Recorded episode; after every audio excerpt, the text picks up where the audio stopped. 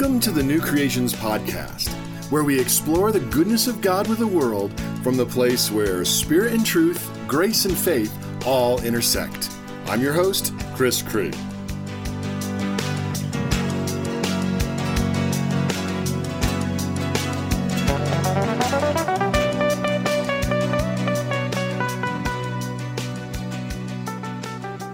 We're talking about how not to worry and plumbing the depths of Philippians chapter 4 verses 6 through 9 for the treasures Paul gave us in that passage. Last time we explored how worrying is really above our pay grade. The Bible says we should pass all that junk along to God for him to sort out on our behalf. Listen to Philippians 4 verses 6 and 7 from the New Living Translation. Don't worry about anything.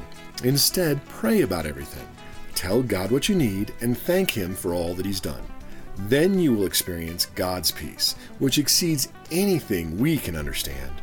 His peace will guard your hearts and minds as you live in Christ Jesus. Paul says that we should pass along all that stuff that we're tempted to worry about onto God. It's above our pay grade.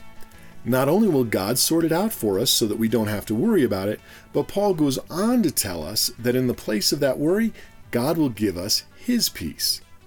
That peace is so powerful and unnatural to folks who are addicted to worry that when we're in that place of peace, other people won't be able to understand it. They'll probably think that we're in denial or nuts or something. People all over the world want to experience peace. It's actually a pretty big part of the human condition to desire peace. Inner peace or peace with God are big promises of most of the world's major religions. If you search for how to find peace in Google, you'll get hundreds of millions of results. That's a lot of information out there on the internet about how to get peace. It's even the stereotypical answer at beauty pageants, right? the thing that contestants typically say is the one thing we need most is world peace. or at least that's a joke, anyway. I honestly don't have any idea if they really do say that or not. I don't watch beauty pageants.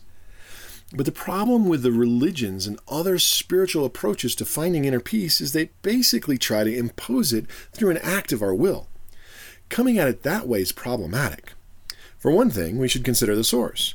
If someone is freaked out and stressed out, how effective do you think they'll be at finding peace inside themselves?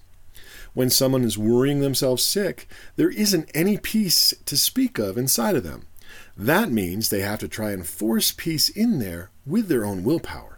It might work for a while. Or maybe it helps them appear calmer to the outside world, even though they might still be a basket case on the inside. When we look inward, we're completely limited by the total finiteness of ourselves. If instead we do what Paul tells us to do in Philippians, if we pray about everything, tell God what we need, and thank Him for all that He's done, then we're looking outside ourselves. And it's only then that we connect with the spiritual source that we were meant to be connected with all along. Instead of being trapped by our own limitations, we're drawing from God's infinite depths of peace. Instead of only being able to tap into fleshly peace, which is more of just a calming or taking the edge off, we can now access God's peace. And God's peace is an entirely different thing altogether than what any of the alternatives offer. We don't have to go looking inside ourselves to try to find God's peace. Instead, He causes it to well up from our spirits into our souls and overflow into our physical being. God's peace can be so completely all encompassing and at odds with the chaos and the storms happening all around us that it just doesn't make sense that we could stay so calm in the midst of it all. People will be prone to misinterpret our calm demeanor and say that we're in denial or out of touch with reality. Yet deep down on the inside, in our heart of hearts, we know that whatever the problem is we're facing, it's going to be okay. And we may not be able to explain to others how we can be so calm in that particular storm. But we can let them know the same peace that we're experiencing is available to them as well. You know what's really beautiful? As amazing as all this is, that's not all there is. God has even more for us than His perfect peace but that's going to have to wait until next time. until then, enjoy.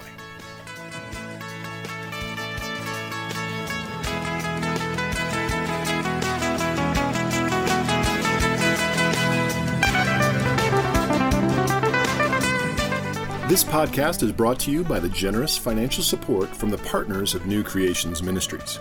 You can find free teaching articles, scripture graphics to share, and more great free content on our website at newcreeations.org. That's N E W C R E E A T I O N S dot O R G. It's a play on my last name.